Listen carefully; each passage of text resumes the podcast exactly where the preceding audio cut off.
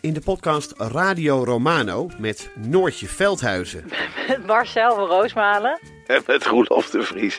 brengen we alle drie elke week een zogenaamde signalering mee. Wat heb jij nou weer bij je? En aan het eind bepalen we wie de winnaar van de week is. Echt een angstcultuur Lege huls die je er bent? Ja, dat gaat eigenlijk altijd onvriendelijk. Luister nu naar Radio Romano bij Podimo.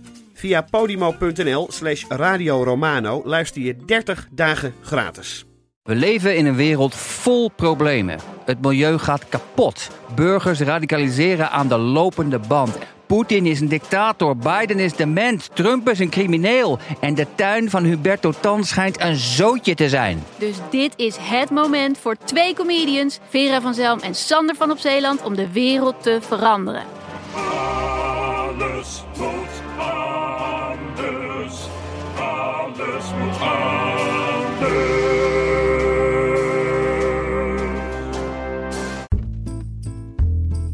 Welkom bij de podcast De Eeuw van de Amateur. Episode 10 in een serie over media en cultuur. Ik moet ook mijn, eh, eh, mijn shampoo hebben, en mijn gel en mijn zeepjes. Ik scheer mij eh, niet elektrisch, maar gewoon met het mes. Dus dan kom je bij het kruidvat, ja. Ja, je hoort het goed. Ivo Opstelten over shampoo, haargel en zeepjes. Het lukte radiomaakster Misha Blok om hem ongebruikelijke uitspraken te ontlokken in oktober 2014. Een moment waarop je als radioluisteraar de oren spitst, want het was een minister op dat moment en eentje die doorgaans ondoordringbaar was voor journalisten. Wat je ook goed hoorde, was hoe kort Misha dat moest houden. Ze heeft veel in dit mooie moment moeten knippen. Voor een podcast had dat niet gehoeven. De eerste afleveringen van deze podcastserie gingen veel over het medium zelf, podcasting. Het is in opkomst, al is het niet helemaal nieuw. Want tien jaar geleden waren er al radioprogramma's die online kwamen in podcastvorm. Maar het sloeg nooit echt aan. Het was vooral handig voor bijvoorbeeld liefhebbers van obscure radioprogramma's. This is a global Cal-Link prepaid call from Adnan Sayed. an inmate at a Maryland correctional facility. From This American Life and WBEZ Chicago, it's Serial. One story told week by week. I'm Sarah Koenig. In oktober 2014 begon Sarah Koenig in de VS een spin-off van het NPR-radioprogramma This American Life met Serial. For the last year, I've spent every working day trying to figure out where a high school kid was for an hour after school one day in 1999. In audiostukken van ongelijke lengte, tussen een half uur en een uur, deed Koenig in 12 episodes verslag van haar wat ongerichte onderzoek naar een moord uit 1999. Het werd een gamechanger, waar radiostations in de laatste 10 jaar in razend tempo al hun programma's in een verzorgd maar efficiënt format duwden en radiomakers steeds meer te maken kregen met onverbiddelijke lengtes, constructies en vormen voor hun reportages, was daar ineens het succes van de podcastserie die zich van dat alles niets aantrok. Geleid door slechts één ding: het degelijk vertellen van een verhaal. Het werd een enorm succes. Na drie maanden had Koenig al meer dan 40 miljoen downloads. Het publiek hing aan haar lippen en groeide gigantisch. Een markt die niemand had voorzien. Terwijl radiostations hun programma's hipper, sneller en korter maakten, was hier een onderzoek naar één oude moord, doordacht verteld over zo'n 10 uur aan audio. Je zou het als Nederlandse radiomaker niet eens in je hoofd halen om het hier als programma-idee te pluggen bij de publieke omroep, om jezelf de hoon te besparen. Echter, ook in Nederland luisteren er veel mensen naar Serial. En het is niet voor niets dat ook hier radiomakers het wel eens willen proberen, dat podcasten. Zo ook ik. En in de eerste afleveringen van deze serie hoor je mijn zoektocht.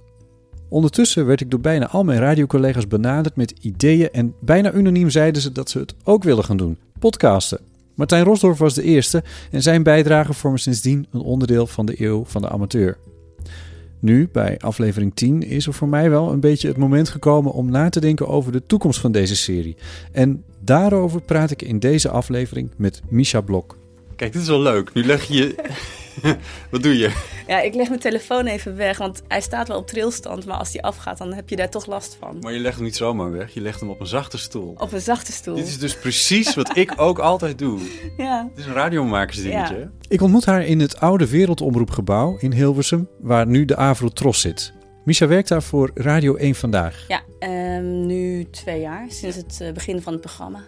En je bent verslaggever in vaste dienst. Ja, verslaggever met een vast contract. Nou, kijk Echt een luxe in deze tijd. Nou, wat goed. Ja. Ja, ik mag af en toe hier freelancen, dus eh, zo treffen we elkaar. Dat is trouwens niet helemaal waar, want ehm, eh, ik heb jou een keer vervangen en dan Ja. treffen we elkaar natuurlijk helemaal Nee, niet. als Dat jij er bent, ben ik er niet, Nee. meestal. Nee, precies. Ja. Maar dat is met verslaggevers vaak zo. Eigenlijk, die treffen elkaar niet zo vaak. Nee, en De echt- buitendienst, zeg ik er wel eens. Ja, precies. En echt tijd ook om samen even te zitten en eh, koffie te drinken of zo. Ja, dat is er dus ook gewoon niet bij. Dus Nee. dit is een unicum. Ze is radiomaker in hart en nieren. Ik dacht dat ze als nieuwslezer bij ANP was begonnen, maar Ja, nee, echt mijn eerste radiobaantje was bij Dolfijn FM op Curaçao. Oh. Ja, fantastische naam ook, hè? Dolfijn FM. het is een soort 538, maar dan voor Nederlandse eilandbewoners. Oh, daar denk ik echt met heel veel eh, nostalgie aan terug. Dat, Ging je daar ook eh, op pad om, eh, om verhalen? Nee, ja, af en toe. Maar ik ben daar echt begonnen als nieuwslezer. En toen later heb ik ook een eigen datingshow erbij gekregen op vrijdagavond.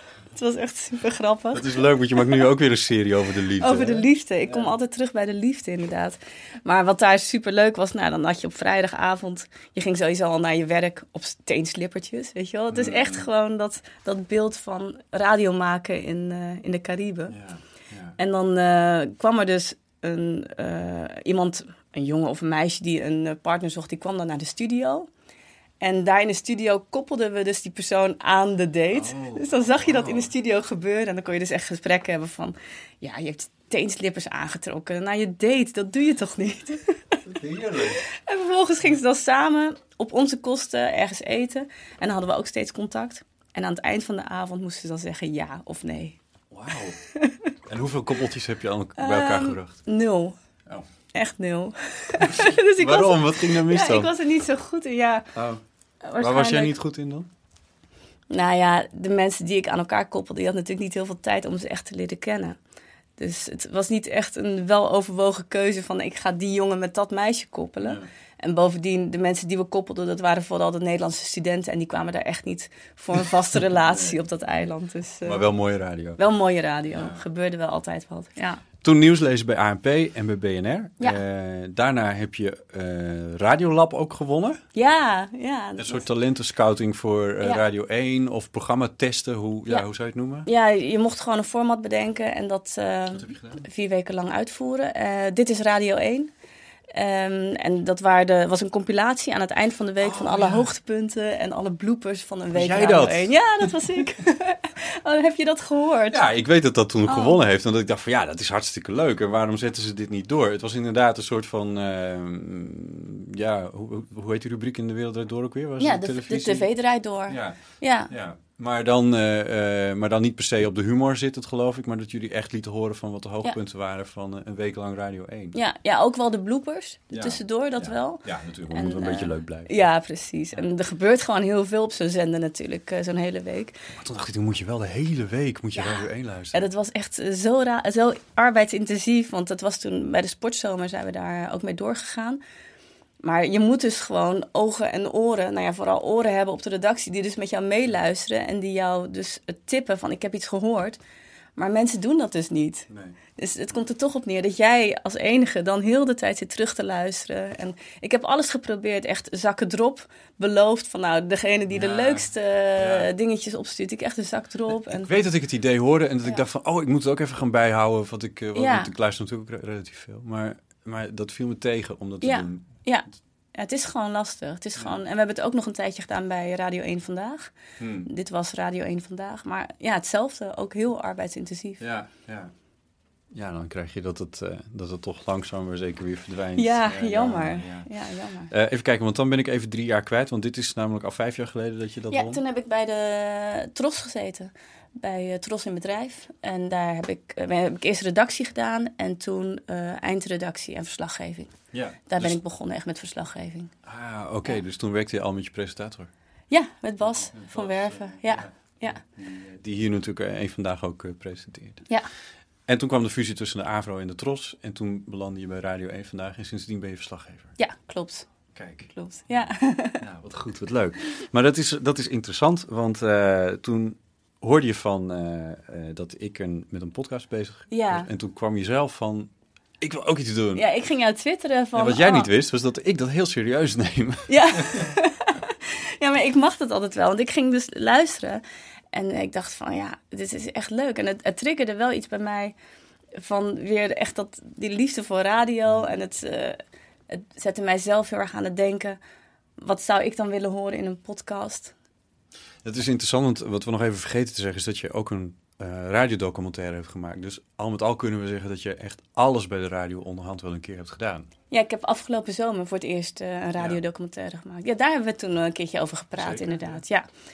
En ja, dus en dat persoonlijke van die radiodocumentaire, dat heeft echt mijn ogen geopend. Want daarvoor was ik altijd best wel een soort van afstandelijk. Van ja, je doet je onderwerp en je bent heel erg met de luisteraar natuurlijk bezig.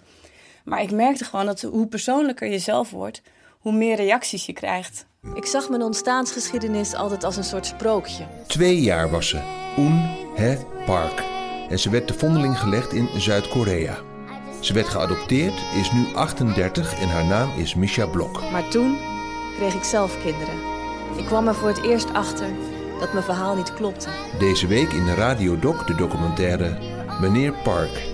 Over de ontmoeting van een geadopteerde vrouw met haar Koreaanse vader en wat daarna komt. Dus meneer Park is echt mijn project. Maar wat moet ik eigenlijk met die man? Ik ben geadopteerd en in Korea vond ik mijn vader, mijn biologische vader. Nou, dat was een heel proces, dus ik ging naar hem toe en dat is natuurlijk Ja, echt emo-radio. Ja, hè? maar je moest, je moest ineens op de radio ook, ook dingen gaan vertellen over... eh, eh, dat je eigenlijk eh, mevrouw Park bent. Ja. Eh, Ja. Dat je te vondeling bent gelegd toen je twee was. Ja, ja. Het, het- je moest heel veel hele persoonlijke dingen ineens. Ja. Hoe, hoe- maar dat, dat is je eigenlijk wel bevallen dus. Ja, ik vond het echt super eng. Maar me voorstellen. ja, het, en nog steeds hoor, vond, vond ik er wel kanten aan zitten dat ik dacht, ja, toch wel heftig. En soms vond ik het ook niet altijd even prettig. Want de praktijk is dat je gewoon bijvoorbeeld over je adoptie. Nou ja, ik weet nog één moment, toen was ik dus de documentaire aan het eh, monteren.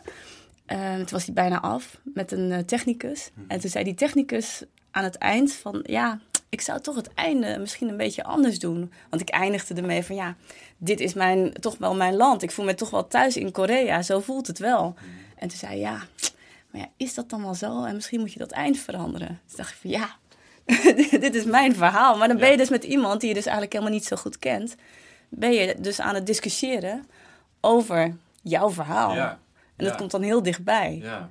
En dat je dat doet met vrienden, ja, dat is natuurlijk logisch. Maar als je dat doet met mensen ja, in je werkomgeving, is dat heel, heel erg wennen. Ja, ja. Ja, dat kan ik me goed voorstellen. Want eh, ehm, eh, je hebt er ook twee montages van gemaakt, geloof ik. Hè? Er is eentje die een Ja. complete radiodoc is. Eentje dat is voor radiodoc. 40 minuten Ja. ongeveer. En eh, het is in drie delen uitgezonden bij Ja, Radio 1 in, eh, in vijf delen. Vijf ja, delen? Ja, een week lang. Ja, Ja. Dus, eh, maar uiteindelijk merkte ik wel dat het eh, mijzelf persoonlijk dus ook heel veel heeft gebracht. Ja. Het was voor mij ook echt eh, een hele mooie manier om het te verwerken. Omdat ik me wel echt erin moest vastbijten. Hmm. En ik moest wel voor mezelf vragen beantwoorden van... ja, maar waarom voel ik dat zo en waarom voel ik dat niet zo? En waarom doe ik zoals ik doe? En dat hoort een luisteraar. Ja, Ja. ja. en dus ik heb ook nog nooit zoveel reacties gekregen. Op, echt een verbindenis bent aangegaan met het onderwerp waar je mee bezig bent. Ja, ja. En dan raak je dus ook blijkbaar mensen. Ja. Daar was ik zelf heel verbaasd over. Maar ik dacht van ja, is mijn verhaal, weet je wel, geadopteerd. Ja, er zijn heel veel mensen. een verhaal. En, ja, eh, er zijn heel veel mensen die niet geadopteerd zijn. eh, en, en toch kreeg je ook van die mensen gewoon dan reacties. Dat begrijp ik heel goed. Ja. Eh, en we kwamen hierop omdat je zei persoonlijk, dat is de link tussen die documentaire en de podcast. Ja, ja, dat persoonlijke, dat, dat, dat sprak me heel erg aan bij jouw podcast ook.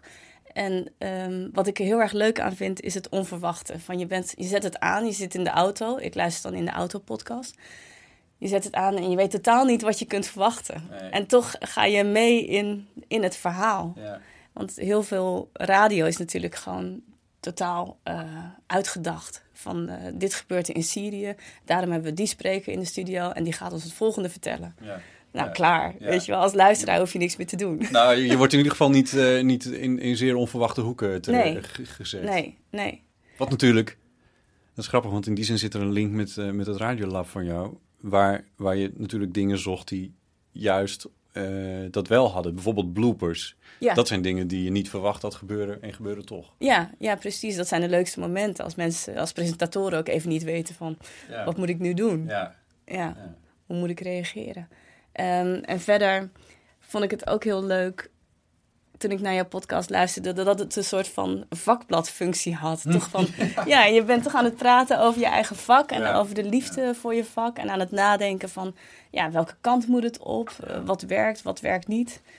Dus eh, Nou ja, en, en maar goed, dan, dan, dan eh, verwijs ik de, de lieve luisteraar ook vooral naar de eerste afleveringen waar je bijvoorbeeld met eh, Chris Baema en Pauline Cornelissen hebt over dat het eh, eigenlijk best lastig is om een, een, een, een bijzonder idee op Radio 1 eh, te krijgen. Als- Ja. Als verslaggever gaat het eigenlijk nog relatief eenvoudig, maar zelfs dan moet het gepolijst en kloppen binnen een dag en binnen het format en, en al die dingen meer. Maar goed, dat is, dat is een verhaal waar we het al, al over hebben gehad. Maar ehm, wat je zegt is waar. Ik heb het veel over het format en, eh, en over podcasting ook. Omdat het, eh, ja, het wordt nu vaak gezegd van het, het komt een beetje op in Nederland. Ja. En dat, dat is te gek. ja. Ehm, maar eigenlijk is het nog heel slecht gedefinieerd wat het, wat het is. ja, precies. Ja. En daar ben jij mee aan de slag gegaan. Ja, ja, want dus toen jij dus heel enthousiast reageerde van... Want ik twitterde dus naar jou van, oh wat leuk en ik ben fan. En toen reageerde jij van, nou, doe je mee? en toen ging ik bij mezelf nadenken, ja, maar hoe dan? En wat ga ik dan doen? En toen dacht ik, dat onderzoekende, dat sprak me heel erg aan. Ik wil onderzoeken wat nou een podcast, ja, wat daar dan in moet zitten. Wat het voor mij is, wat nou de meerwaarde is eh, in zo'n podcast. Ja. En toen ben ik, eh, ik ben natuurlijk heel veel op straat als verslaggever.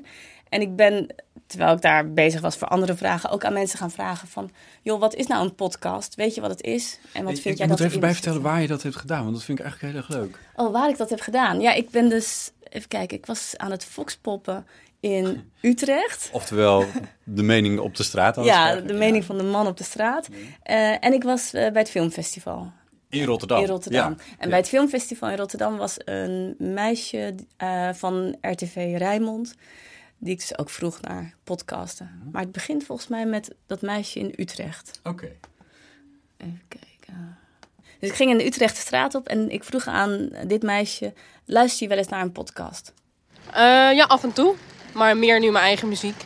Wat mis jij op radio tegenwoordig wat je in zo'n podcast zou willen horen? Nou, op radio vind ik sowieso dat ze veel te veel praten. dus dat, dat, het liefst eh, hoor ik gewoon de hele dag door muziek. En de reclames en dat soort dingen, dat mogen voor mij wel minder. En meer gespecificeerd zeg maar, op bepaalde genre muziek, dat ze daar wat meer op doorgaan. Want wat voor radioluisteraar ben je?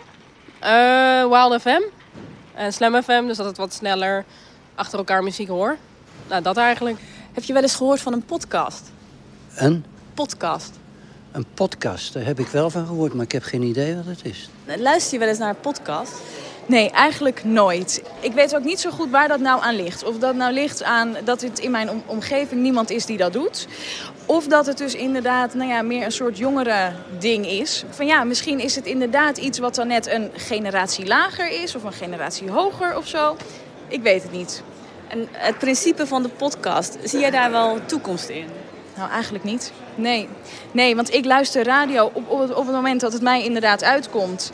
Ik ben ook niet iemand die heel vast luistert naar een bepaald programma of zo. Ik, eh, ik luister gewoon wat mij uitkomt inderdaad. En wat ik dan dus ook, ook leuk vind. Dus ik stem wel af op zenders en zo.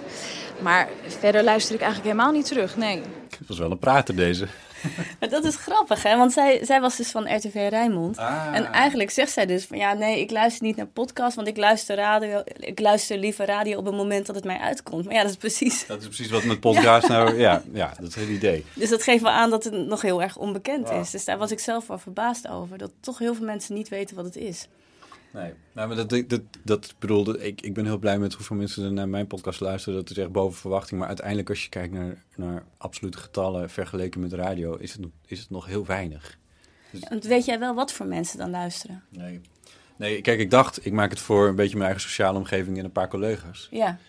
Maar dan heb je, ja, dan heb je het over 50, 60 man. Maar inmiddels eh, ze- gaat het verder. Namelijk de 400, 420 eh, eh, heb ik hier en daar al. Even de deur dicht doen. Laat een beetje open. Ja.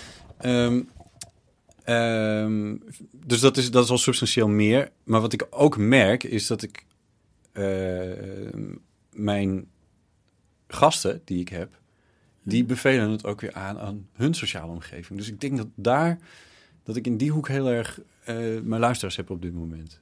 Want je, eh, je kan je abonneren op jouw podcast, maar dan zie je wel precies wie zich heeft geabonneerd. Nee. Niet? Nee, dat zie ik niet. Nee, dat is, dat is ook, dat heb ik nog niet ingesteld. Dat, ik dat geloof kan wel vol- Ja, dus. Oké. ik geloof dat vanaf volgende week, ik moet, er, ik moet er even hulp hebben bij, eh, van iemand die dat even doet. Maar dat, dat kan wel. Eh, en dan, eh, eh, dan zie je dus inderdaad waar en... Ik, ik moet eerlijk zeggen dat ik niet exact die statistieken weet. eh, waar- maar volgens mij ook inderdaad waar ze vandaan komen en zo. Hoewel, dat zie ik nu ook wel. Ik weet bijvoorbeeld dat er relatief veel in eh, Groot-Brittannië wordt geluisterd. Ja, door Martijn. Door Martijn, ja. ja, ja, Martijn is ook eh, luisteraar nummer één. Dat, dat vertelt Soundcloud mij dan. Dus die heeft alle, alle afleveringen geloof ik al minstens vier of vijf Oh, keer beluisterd. ja. Sorry Martijn. Jouw grootste fan. ja. Ja, dus maar goed, dat vind ik al heel erg leuk. Ehm, en, eh, maar ik geloof dat ik dan ook iets beter weet eh, wie mijn luisteraars zijn. En ja, eigenlijk is dat wel belangrijke informatie, ja. Want Ja. ik dan ook beter kan zien waar nog wat te winnen valt. Of waar misschien nog een heel publiek zit dat niet van mij heeft gehoord. Ja. Ja, want dan kan je ook echt fysieke bijeenkomsten gaan houden en zo. Want bijvoorbeeld mijn collega Lammert de Bruin van Trending vandaag, die is heel erg bezig natuurlijk met Twitter en eh, het creëren van veel meer volgers.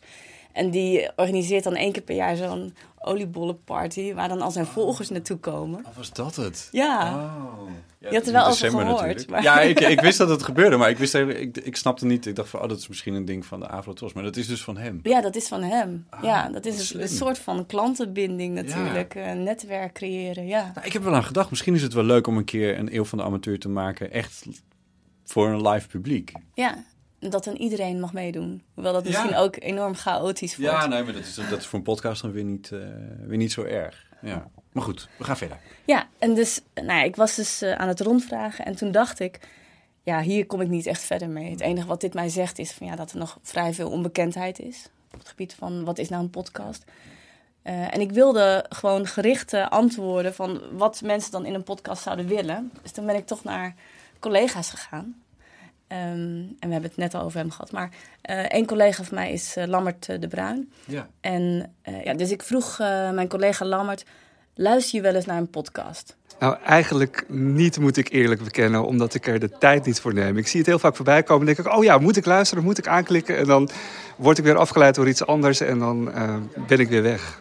Dus eigenlijk zou jij een soort van podcast, maar dan in een verkorte vorm of zo zou jij willen horen. Ja, misschien een compilatie inderdaad. Dat zou voor mij wel heel erg handig zijn. Dat ik niet het hele uur of twee uur, want dat houdt me dan toch tegen om het aan te zetten. Ook al kan ik andere dingen tussendoor doen. Maar ik klik het dan toch niet aan omdat ik denk van, oh nee, ik moet echt een uur ervoor gaan zitten om te luisteren. Dat doe ik dan weer niet. Want, eh, Geloof je er sowieso wel in, in het hele principe van een podcast? Ja, zeker. De, de real-time on-air uitzenden, dat zie je. Dat is niet alleen bij tv eh vergaande glorie, maar bij radio ook. Dus ik, ik geloof zeker in het terugluisteren. Maar misschien dan wel in korte stukjes in plaats van een hele lap uitzending in één keer. En wat zou je dan het liefst willen horen in zo'n podcast? Ja, wat ik mis op de radio nu en waarvan ik denk dat het in een podcast heel goed zou kunnen werken, is echt de, het persoonlijke verhaal van iemand, de, de levenservaring van iemand. Ik heb geen opa of oma meer, maar ik denk dat we van die oudere mensen heel veel kunnen leren doordat ze hun verhaal vertellen, doordat ze hun ervaringen vertellen. Of misschien een soort lieve Mona-rubriek, maar dan aan oude mensen. Als je ergens mee zit van, goh, heeft u dat ook eens een keer meegemaakt eh, vroeger? En hoe, hoe heeft u dat toen aangepakt? Daar zou ik heel erg benieuwd naar zijn. Ook omdat die verhalen van vroeger dan terugkomen. En dat zou ik heel erg leuk vinden om naar te luisteren. En wat is dan iets in jouw persoonlijke leven dat je denkt van... oh, daar wil ik op dit moment advies eh, over hebben? Het liefst van een oude iemand. Nou ja, ik, ik ben nu in een periode in mijn leven dat ik best heel erg druk ben. Dat ik heel erg op mijn werk gefocust ben. En er zit nog van, van alles omheen natuurlijk. Je moet naar een verjaardag van je, van je ouders. Of je moet een verjaardag van je vrienden. Of je moet daaraan denken, geboortekaartjes sturen. En Time management. Time management, inderdaad. Hoe deden mensen dat vroeger? Er was vroeger natuurlijk ook minder te doen. En nu heb ik soms ook het gevoel, oh nee, ik moet tijd maken om, om die Netflix-serie te kijken. Terwijl het natuurlijk ontspanning is. Maar doordat je in je hoofd zo aan het doordraaien bent wat je allemaal nog moet doen, zou ik graag willen weten, ja, hoe kan ik nou beter met mijn tijd omgaan? En misschien moet ik ook wel dingen gewoon niet meer doen, dat ik daar vrede mee moet hebben. Maar ja, ik zou dat heel graag van iemand willen horen die daar meer ervaring in heeft. En hoeveel tijd krijgen ze daarvoor? Hoeveel tijd kun jij je aandacht daarbij vasthouden om naar dat advies te luisteren? Dan kan ik een beetje dat Ja, sturen. Ja, ja, nou ja, het hangt ervan af natuurlijk hoe interessant ze vertellen. Maar ik, als, als een ouder iemand echt boeiend kan vertellen... dan kan ik daar echt wel langer dan 10 minuten naar luisteren. We hadden vroeger een dominee in ons dorp. En die zei, mensen kunnen maar 10 minuten hun aandacht vasthouden bij een verhaal... als één iemand aan het woord is. Dus ik denk dat 10 minuten misschien wel het maximum is. Maar als iemand heel goed kan praten, misschien nog wel langer. Levenswijsheden van oudere mensen. En zou je dat dan ook het liefst gebundeld willen zien? Dat je bijvoorbeeld een podcast hebt eh, bij relatieproblemen. Of een podcast bij onzekere gevoelens. Dat je dat dan kan aanklikken van nou, onderweg in de auto. eh, ik moet naar een sollicitatiegesprek, ik voel me onzeker. Ik start die podcast, onzeker voelen. Ja, zou wel ontzettend handig zijn natuurlijk. Een soort zelfhulpboek, maar dan in een Ja. podcast. Ja. Een zelfhulpcast. Ja, ja, precies, zoiets. En dan met een ouder iemand, ja. Ja. Nou, ik ga het niet doen. Nee? nee. Jij hebt meteen zoiets van... eh, Nou, ja, ik weet het niet. Ik, ik, ik, ik ben wel blij met, eh, met wat ik nu heb gekozen. Maar ik vind het idee vind ik heel erg goed. Want eh, Lammert heeft natuurlijk hartstikke gelijk. Als er ergens verhalen zitten... Ja. Ja, dat, dat zal jij ook weten. Maar Ja. op straat, intuïtief, spreek ik... Als ik als je volkspop moet halen, intuïtief spreek ik liever oudere mensen aan. Twee redenen. Eén, ze hebben het allemaal al een keer meegemaakt. Dus het is vaak heel relativerend wat, Ja. ze, wat ze dan zeggen. Ja. Eh, en eh, twee, ze spreken echt veel vrijer dan, eh, eh, dan jongeren. Dat is echt opvallend altijd. Ja, grappig is dat, hè? Ja, ja, ik merk dat bij de, bij de liefde ook. Ik heb er zo'n rubriek over liefde. En eh, het zijn vaak ook de oudere mensen die de meest bizarre verhalen hebben. Ja, maar Ja. ze hebben ook echt scheid aan wat iemand anders vindt van Ja. wat, ze, eh, wat ze zeggen. Ja, want juist als je de hipsters eh, een beetje Ja, aanspreekt... oh, je krijgt altijd hetzelfde ja, antwoord, en die ja. vinden het eng. En, en of die- bizar, of,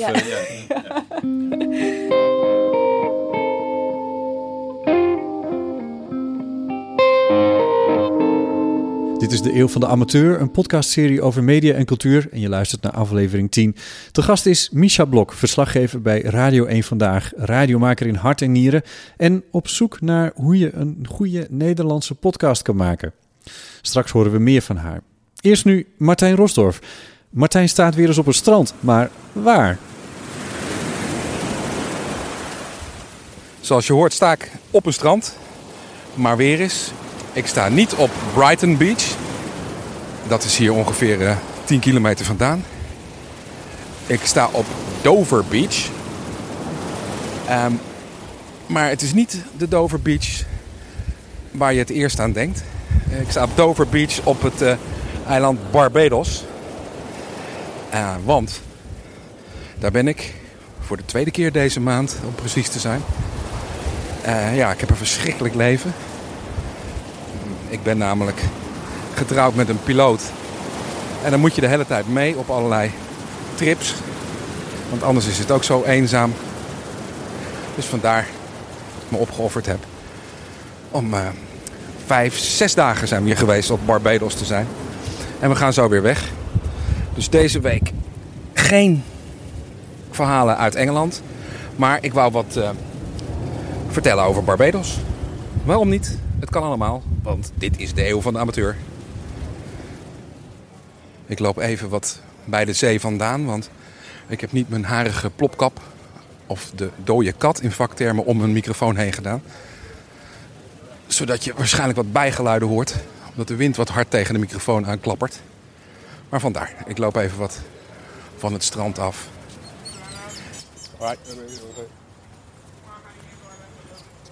Het eerste wat je hier opvalt op Barbados, dat is de taal.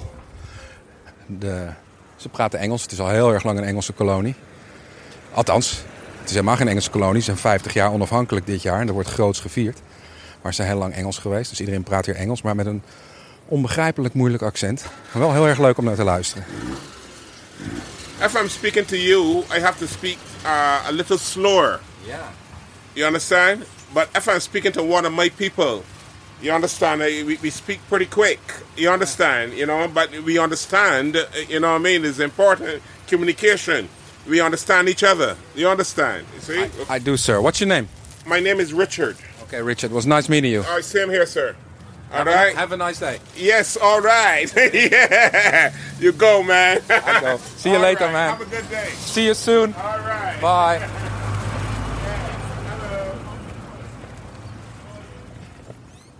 Ja, nou deed hij natuurlijk reuze zijn best om verstaanbaar te praten. Dus daar valt een beetje het punt onder mijn, onder mijn betoog weg. Maar nou ja, heel klein beetje van het accent kunnen horen. Iets anders wat ehm, hier opvalt, dat is eh, de manier hoe mensen zich over het eiland verplaatsen. Er zijn mensen die een auto hebben. Het is een klein eiland trouwens. Ehm, mensen gaan hier niet met hun eigen auto in het algemeen. Je gaat hier met de dollarbus. En dat is een fantastisch systeem. Want dat zijn gewoon busjes, kleine personenbusjes voor negen personen bedoeld. En die rijden langs vastgestelde routes. En die stoppen als de mensen langs de weg gaan. En je betaalt 1 Amerikaanse dollar of 2 Barbadian dollars, Bayesian dollars zoals ze hier zeggen. En that's it, ongeacht de lengte van de rit. En eh, in die busjes heb je stereo-installaties. En die klinken ongeveer zo.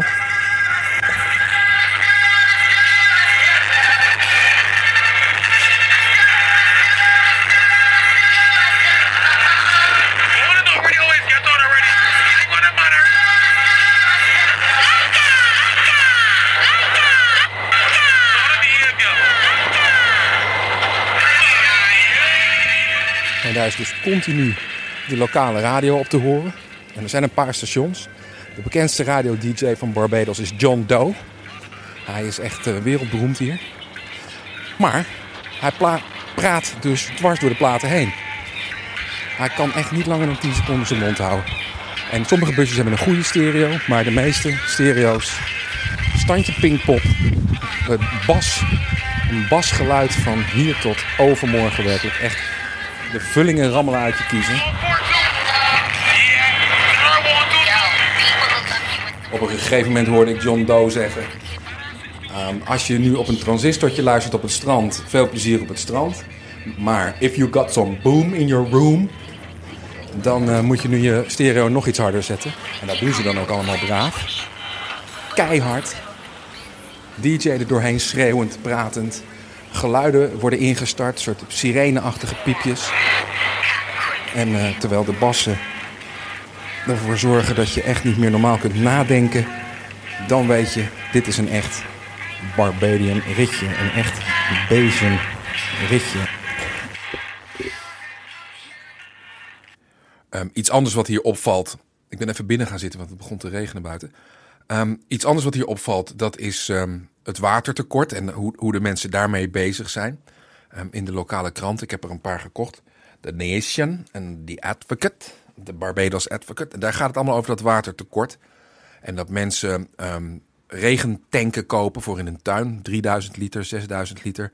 Maar dat ze die gebruiken om daar eh, gewoon schoon kraanwater in op te slaan. Als een soort reserve. Want het water wordt regelmatig afgesloten. Dat heb ik ook wel een paar keer meegemaakt. In een museum waar we waren, ging naar de wc. En dan ehm, doet de doortrekker het niet. Want eh, dan is er een watertekort en dan sluit de overheid even de boel af. Nou fijn, om dat te, ondervangen ehm, gaan mensen een regentank gebruiken om te vullen met kraanwater. En dan eh, gebruiken ze dat als, de, als het water is afgesloten om dan eh, toch een beetje water te hebben in huis. Nou, dat mag niet en dat geeft natuurlijk een hoop gedoe en een hoop verspilling. Ehm, verder hebben ze hier het lekkerste drinkwater van de hele Caraïbe. Want dat wordt drie keer door het koraal eh, gefilterd. Maar ja, het is gewoon niet eh, genoeg. Ander groot ding, heel, heel groot en belangrijk nieuws hier. Dat is eh, het Zika-virus. Dat is natuurlijk die vreselijke mug die die ziekte overbrengt. Waar zwangere vrouwen, als ze gestoken worden, hun kinderen kunnen besmetten met een ziekte waarmee ze, waardoor ze kleine hoofdjes krijgen, die kinderen. Enfin, er is heel veel angst voor. Er wordt over gesproken. Ook eh, onder het luchtvaartpersoneel trouwens. Zwangere vrouwen wordt afgeraden om naar eh, Barbados te vliegen. Amerikaanse maatschappijen laten zwangere stewardessen thuis. Ehm, om te zeggen dat paniek is, dat gaat wat ver. Dat is niet, dat is niet zo, maar het is wel een, eh, een behoorlijk ding. En de tip is om niet gestoken te worden. Nou ja, dat is mij in ieder geval al niet gelukt. Ik heb een bult of drie, vier. Ja, wat kan je doen? Ehm, je wordt gestoken. Daar, daar is gewoon helemaal niks aan te doen. Barbados leeft van het toerisme. Dat is echt de belangrijkste inkomstenbron hier. Ehm, dat is leuk, dat is geinig. Ehm, maar het is vooral cruise toerisme. En dat is echt een vreselijke vorm van toerisme. Dat wil je echt niet weten. Gemiddelde leeftijd 117. En ehm, eh, echtparen in gelijke jassen, soms zelfs gelijke schoenen. Het is niet om aan te zien. En die worden dan massaal gedumpt in eh, plekken. En dan komen ze van zo'n schip af en dan gaan ze naar een, bijvoorbeeld een tent. eh, Harbor Lights, daar kwam ik toevallig kwamen we daar binnen. Krijg je een polsbandje om. En dan mag je op het strand eh, op een stoel zitten en eh, heel erg veel geld voor je biertje betalen. Echt zonder overdrijving acht, negen keer zoveel als eh, in een gewone tent. Overigens, hele leuke tentjes heb je hier, parkeerplaatsen, overdekt met wat golfplaten. Waar je dan de broer van Rihanna, of Riri, zoals ze hier, haar hier noemen, kunt tegenkomen. En dan betaal je echt heel erg weinig voor een biertje. Een dollar of twee dollar, Amerikaanse dollars. Terwijl op zo'n tent, in, de, in zo'n tent, de Harbor Lights, dan heb je het over eh 15 dollar voor een biertje. Dat soort, eh, dat soort bedragen, soms zelfs nog meer. Eh, goed, dat doet het cruise toerisme met zo'n eiland. En ehm, daar willen ze een beetje vanaf. En ehm, een aantal ongelooflijke sympathieke hippies van diverse pluimage... die hebben besloten dat de wereldkampioenschappen beach culture hier gehouden gaan worden op Barbados. En daar hebben ze ook een eigen strand voor. En daar krijg je dan de kampioenschappen conch blowing. Dat is op schelpen toeteren. Eh, surfen natuurlijk, vissen, koken en eten op het strand. Nou eh, surfers die zeggen wij zijn de voorlopers van echt leuk toerisme. Dus als wij surfers, andere surfers aantrekken naar, om naar ons strand te komen, dan komt er vanzelf een nog leukere vorm van toerisme. Eh, als een soort aanvulling op dat cruise toer- toerisme. Want dat willen ze natuurlijk niet kwijt, dat snap ik ook wel. Want die mensen op die schepen die hebben ongelooflijk veel geld in hun zak. Alleen dat geld gaat allemaal alleen maar naar bepaalde plekken. Dus er zijn maar heel weinig mensen die daar ongelooflijk eh, goed van profiteren. En de meeste mensen hebben er niks aan, aan dat cru- cruise-toerisme. Terwijl gewoon strandtoerisme, mensen die het leuk vinden om een dagje op het strand te gaan liggen en een beetje vis te eten of broodjes met vliegende vis. Eh, dat is echt de nationale lekkernij trouwens hier, broodje vliegende vis. Die mensen die brengen natuurlijk geld in het laadje voor de wat gewonere man en vrouw. Dus dat willen ze meer hier. En dat gaat ze lukken ook, als ik dat lees. Allerlei projecten. De overheid die, eh, vindt, is er enthousiast over. Het is natuurlijk een klein eiland. Dus eh, de lijnen zijn kort. En dan zie je dat eh, dat ook wel effect gaat hebben. Tenminste, zo hoopvol ben ik dan wel weer. Tijd om het boeltje af te ronden. Deze reclamespot voor het prachtige eiland Barbados. Ehm, een eiland met een verhaal. Ehm, een koloniaal verhaal. Het is ehm, drie keer toe, tot drie keer toe volledig eigenlijk ontvolkt, onleefbaar gemaakt, verlaten. Mensen eh, eh, vermoord, verdreven, natuur vernietigd. Het is opnieuw geciviliseerd met eh, wisselende resultaten. Nou goed, eiland met een verhaal.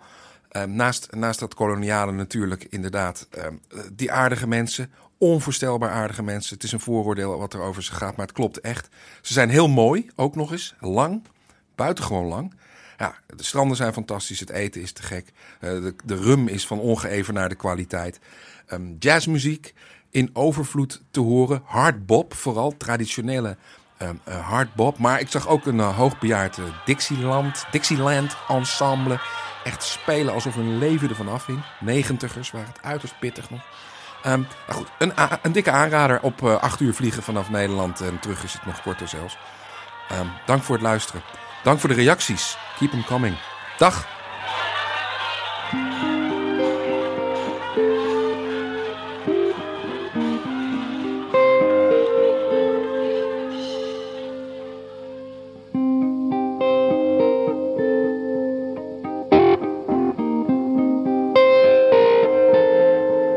Martijn Rosdorf die voor ons op een regenachtig Barbados zit, zodat wij niet hoeven. Dit is de Eeuw van de Amateur. Mijn naam is Botte Jellema en ik ben in gesprek met radiomaker Misha Blok.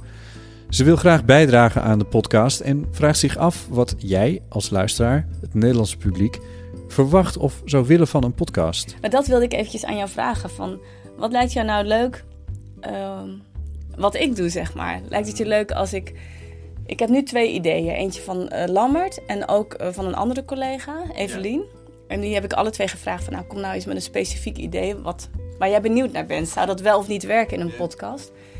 En het leek mij misschien wel leuk om aan de luisteraar te vragen van... Ja, welk idee zou jij willen horen bijvoorbeeld? Maar dan moeten we die van Evelien ook nog even weten natuurlijk. Ja, Evelien, die- leg me even uit. Ja, Evelien is, een, eh, is ook een collega van mij. Eh, ook bij Radio 1 Vandaag. En, haar, en van haar weet ik dat zij heel veel podcasts luistert. Zij is redacteur hier. Of... Ja, redacteur. Ja. Ik luister altijd die van de correspondent met eh, Lex Heet hij geloof ik. Eh, dat zijn meer interviews, echt levensverhalen van mensen. En ik luister sinds kort ook meer radiodocumentaires. Dus echt eh, ja, verhalen van drie kwartier eh, aan één stuk door. Wat maakt voor jou een podcast echt aantrekkelijk? Ja, het mooiste vind ik aan een podcast als je echt meegenomen wordt in dat verhaal. Omdat radio voor mijn gevoel meer is als het lezen van een boek. Het laat nog veel meer ruimte over voor jouw eigen fantasie en invulling van het verhaal. En dat vind ik heel mooi. Dat het langzaam eigenlijk die stukjes een beetje bij elkaar komen. In plaats van dat het meteen duidelijk is wat het verhaal is en hoe je het zou moeten, voor je zou moeten zien. En met een podcast denk ik vooral dat dit een soort van zoektocht is waar je heel erg mee kan gaan met de maker daarvan. Of, of het onderwerp daarvan. Veel meer dan wanneer je een studiogesprek hebt op radio of een snelle reportage. Het is gewoon even lekker wat rust in alle snelheid die er nu eigenlijk eh, veel te vinden is in media. Ja, en dus ook die verhaallijn, die opbouw, dat vind je dus ook echt kenmerkend voor een podcast. Klopt, inderdaad. Dat je het idee hebt dat je aan de hand wordt genomen door de maker. En ook omdat je drie kwartier lang eh, op pad bent met diegene die dat maakt. Ehm, en uiteindelijk ook echt het idee hebt gehad dat je even in een andere wereld bent geweest. En dat het, het, het verhaal kan even groot zijn als met een boek, maar eigenlijk neemt het dus wel minder tijd in. En dat past dan wel weer bij deze tijd. Zijn er dingen dat je denkt van, ja, die zou ik heel graag in een podcast willen horen? Die je nu nog niet echt hoort. Ja, moet ik eventjes goed nadenken hoor. Ik was daar nu mee bezig. Ik zat nu net aan een onderwerp te werken over ehm, spiegelpijn. En eh, je hebt ook een andere variant ervan, of dat heet synesthesie, zeg maar. Dat is gewoon best wel, het is een heel vaag begrip en nog helemaal niet heel duidelijk in, eh, in de medische wereld. Ehm, het lijkt me mooi als je verhalen zou kunnen verzamelen van mensen die dat hebben. Dus die kunnen uitleggen. En ik denk juist dat podcast heel goed is, omdat het dingen zijn die je niet kan zien. Het zijn ervaringen van mensen die ze bijvoorbeeld ehm, die gekoppeld zijn aan een zi- zintuigelijke ervaring en dan een ander zintuig daarbij oproepen. Bijvoorbeeld als ik muziek hoor, dat ik dan kleuren zie. En ik zelf heb bijvoorbeeld, als iemand in mijn omgeving ehm, pijn heeft, dan voel ik ook die pijn in mijn hart. Heel vaag en weird. En geen idee wat het is, maar dat is ook iets heel jongs nu in geneeskunde en psychologie. En ik, ik, ik zit ineens te denken, het zou best interessant zijn als je mensen zou kunnen vinden die zo'n ja, die ziekte synesthesie hebben. Omdat je het op heel veel fronten hebt en die een soort zouden kunnen uitleggen van, nou ja, wat is die ervaring en wat doet dat met je en wanneer heb je dat? Ik denk dat dat best wel interessant zou zijn. Oké, dus een, iemand zoeken die last heeft van synesthesie. En dat dan op een ehm, inlevende manier... ja, Woorden en ja, vertellen. verwoorden en vertellen. En ook horen, want Ja. ik denk dat je ook juist heel veel wel zou kunnen doen met die zintuigelijke ervaring. En dan natuurlijk vooral geluid. Van, Mijn vriend heeft bijvoorbeeld dat hij, als hij naar muziek luistert, dan ziet hij altijd, ja, dit is standaard paars en die lage bas is standaard oranje. Dat is voor hem de normaalste zaak van de wereld. En ik zit altijd zo, maar wat zie je dan nu? Maar wat zie je dan nu? Dat is heel onvoorstelbaar, maar het- ik denk dat het mooi is in een podcast, kun je daar iemand wel helemaal in meenemen. Ja, oh, geweldig. Ja, dat is waar. Dat is heel goed. Ja, dat is een uitstekend idee. Dus heel iets anders weer, hè? Ja. Ja. ja. En ook weer, net als bij Lammert, maar Lammert gaat dan meer voor kort, Ja. eh, de verhalen. Ja, de verhalen van mensen, heel persoonlijk. Ja. Ook weer. Ja, en ik, ja, ik zat mezelf af te vragen, wat is nou leuk? Zou jij het leuk vinden om een van de twee, dat ik die ga uitvoeren? Dat ik ga kijken of het werkt? Ehm, Misschien en- moet je de vriend van Evelien gaan eh Ja, precies, de vriend van Evelien. Of wil je de luister... luisteren met iemand die kleuren Ja, ziet bij ja. muziek. Dat is toch fantastisch? Ja, ja. Of zal ik ze... Kijk, je kan ook zeggen van... ehm, ik probeer eh, nu de ene, eh, de ene en ik probeer de andere keer de andere. Ja. Ja. Dat je gewoon... Maar mag ik je een opdracht geven dan? Ja. Echt? Ja. Oh. ik vind dat juist leuk, Ja. inderdaad. Ja. Nou, is- kijk, weet je, ik zat nog even na te denken over het idee van Lammert in eerste instantie. Die Ja. ook zegt van, eh, van, nou, bijvoorbeeld een compilatie zou ik heel fijn vinden. Dan denk ik van, ja, maar dat, ga ik dus dat, dat zou ik niet willen. Omdat het, eh, omdat het dan weer te, te dicht bij Radio 1 en het gepolijste en het, de, de snelle reportage. die- Weet je, dat maak ik al. Dat, en, en dat, Ja, en bovendien haal je de kracht uit een podcast. Ja, ehm, ja, want dat is dus wat ik bij Evelien heel sterk hoor. Die zegt, ik wil meegenomen worden en ik wil voelen wat, wat Ja. iemand voelt. En eh, dat spiegelpijnverhaal. En eh, wat natuurlijk, dat, dat kun je heel erg focussen op specifiek dat spiegelpijn. Maar ondertussen is het natuurlijk, op het moment dat jij een verhaal over liefde maakt... Mm. en dat wordt goed verteld, Mm. dan voel ik dat natuurlijk ergens ook. Ja. Ja. Dat, dat is hetzelfde Ja. soort spiegelen natuurlijk. Ja, ja precies. Dus wanneer is het dan spiegelpijn? Of wanneer is het gewoon mee- meelevendheid Ja. of invoelingsvermogen? Ja. Maar dat is wel een, dat is een verhaal. Ja. Ja. Ja, eh, kies zelf. Ja, joh. Maar je hebt wel ruimte dus in jouw podcast dat ik iets mag proberen. Ja, natuurlijk. Nou, ja, dat vind ik wel superleuk. Ja. Nou ja, dan, ik, vind het alle, ik vind het alle twee goede ideeën. Dus ik zou ze alle twee wel graag willen uitproberen. You're hired. Oké, yes. Ja, ik betaal heel slecht, dat moet ik erbij vertellen. Ja, nee, dat is... Ja, ik was ook van de week dus op het filmfestival. En daar zag ik een documentaire over WFMU. Ken je dat radiostation? Dat is een Amerikaans radiostation in New Jersey. En ze hebben heel veel luisteraars. En dat is echt een radiostation zonder format, zonder doelgroep. De enige doelgroep is, zoals die formuleren, van ja, wij maken radio voor mensen die tijdens de middelbare school altijd als laatste werden gekozen. Bij gymles, weet je wel. Dat is meteen heel sympathiek. Ja, dus alles mag ook gewoon. Iedereen mag meedoen en eh, ze, ze zijn totaal onafhankelijk. En daar kreeg je dan weer zo'n boost van, van die totale vrijheid. En dat is zo goed voor je creativiteit. Dus ik ben ervan overtuigd. En daarom zou ik hier ook graag tijd aan willen besteden. Dat het gewoon goed is ook voor je gewone radio maken. Ja, eens. Dat ben ik Ja. helemaal met je eens. Dat Ja. merk ik nu al zelfs. Ja, ik merk dat mijn, bijna mijn toon in mijn reportages aan het veranderen is door wat ik nu met die podcast aan het doen ben. Ja, toch persoonlijker. Eh, ja, ik laat dat, ik, toch die ene, ene ingeving er toch maar ingooien. te- Want ik ben, weet je, dat is misschien, dat ken je misschien wel. Dat als ik een gesprek met iemand opneem, dan zorg ik ervoor dat ik nooit door iemand heen praat. Mhm. Want het is lastig bij je montage. Ja. En je weet nooit wat iemand nog aan het zeggen is.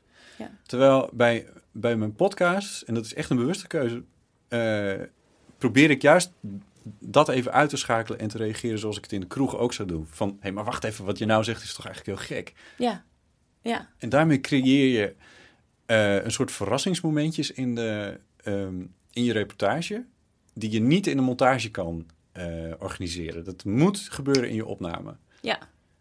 En ehm, ja, ik zal niet zeggen dat dat nu heel vaak in mijn reportage zit, maar ik denk die, die, die verrassingsmomentjes, dan komen we weer een beetje terug bij jouw Radiolab-idee. Mm. Dat, dat is toch een beetje wat je zoekt. Het kan mislukken, maar juist het risico daarop dat het mislukt, juist het, ja, dat maakt het spannend. Als er geen risico is, Ja, precies. ik kan heel goed risicoloze radio maken. Dat is Ja. echt geen probleem. Stuur mij naar Den Haag met een microfoon en ik kom met iets, met iets goeds terug. Ja. Maar, ehm, maar juist risico nemen, en dan bedoel ik niet een politicus een stomme vraag stellen, maar juist om een keer te onderbreken en een keer, ja, maar wacht even. Ja, ja. Ja, klopt. En dan ook kunnen loslaten van, oh, misschien is het wel een hele stomme vraag, of misschien Ja. is het totaal niet passend nu, Ja. maar juist iemand uit zijn flow halen. Ja, precies. En iets on- Ja. onverwachts. Ik had het één keertje met Ivo Opstelten. Ik moest echt hem Oh, maar- oh, wat knap. Oh, dat, wil ik, dat wil ik wel even weten. Want die man heb ik ook geïnterviewd. En dat is niet te doen. Die geeft geen antwoord op de vraag die je stelt. Die vertelt gewoon waar hij zin in heeft. En die houdt ook nooit meer op. Dat is echt een plaat gewoon die Ja. je aanzet. En ook heel eh, serieus bleef hij gewoon steeds. Het ging over contactloos pinnen of zo, zo'n onderwerp. Nou, hij ging ook helemaal los waarom dat dan zo belangrijk was. En hij zou dat gaan openen de week van het contactloos pinnen bij het kruidvat. Nou, echt ook. Nou, dus ik stond daar en hij was alleen maar zijn verhaal aan het afdraaien van ja, waarom het zo belangrijk was. Contactloos pinnen, veilig en dit en dat. Nou ja, het is eigenlijk eh, gewoon eh, niet, eh, niet met cash betalen. En op een gegeven moment heb ik gewoon maar gevraagd van ja, maar meneer Opstelten, komt u wel eens in, het kruid, in de kruidvat? En zei hij, "Eh, ja. En, zei, ja waar, en wat koopt u daar dan? Eh, nou, en toen ging hij vervolgens ging hij echt tot in detail uitleggen hoe hij zijn haar stylde. Dat hij dus dat deed met een schuim en twee verschillende soorten gel. En dan ging hij echt helemaal los op. Dat heb, je- dat heb ik natuurlijk wel op de radio laten horen. Ja, dat vond ik zelf echt hilarisch. Ik dacht van ja, ik heb Ivo Opstelten ook over zoveel dingen al gehoord, maar nog nooit over zijn haarstyling. En nu zit ik in mijn montage thuis. En dan ga ik naar de site van Eén Vandaag. En dan typ ik in Ivo Opstelt en Michel Blok. Ja. En kom ik er dan uit? Ik denk het. Ik denk Horen we het nu. Ik zag u in het kruidvat lopen en ik dacht, eh, volgens mij bent u daar nog nooit geweest. Ja, nee, hier niet. Maar kruidvat natuurlijk wel. Ik moet ook mijn, eh, eh, mijn shampoo hebben, en mijn gel en mijn zeepjes. En wat heeft u gekocht? Dat is shampoo, gel, eh, scheerzeep. eh, dat was het, geloof ik. Ja, twee soorten gel. Daar ben ik ook heel precies in. Dus, ja. Leuk. Nou ja, ik, ik, ik merk het wel. Ja, nou leuk. Hey, hartstikke leuk, dankjewel. Oh. Nee, jij bedankt. Micha Blok, verslaggever bij Radio 1 Vandaag. De documentaire die ze over haar persoonlijke geschiedenis maakte heet Meneer Park en is te vinden op de website npodoc.nl. Het is een aanrader. Radio Doc heeft ook een podcast met mooie en verzorgde radioverhalen. In latere afleveringen van de Eeuw van de Amateur hoop ik een bijdrage van Misha Blok te kunnen laten horen. Dit was het voor deze aflevering van de Eeuw van de Amateur. Reacties zijn welkom. Check onze Facebookpagina, laat daar een bericht achter of doe dat op Soundcloud. Dat kan ook. Als je deze aflevering interessant vond, geef hem dan een kontje en deel hem op de sociale media. Vertel je vrienden dat je hier naar luistert en help ons aan meer luisteraars. Dank voor het luisteren en mij rest niets dan je een heel fijne week te wensen.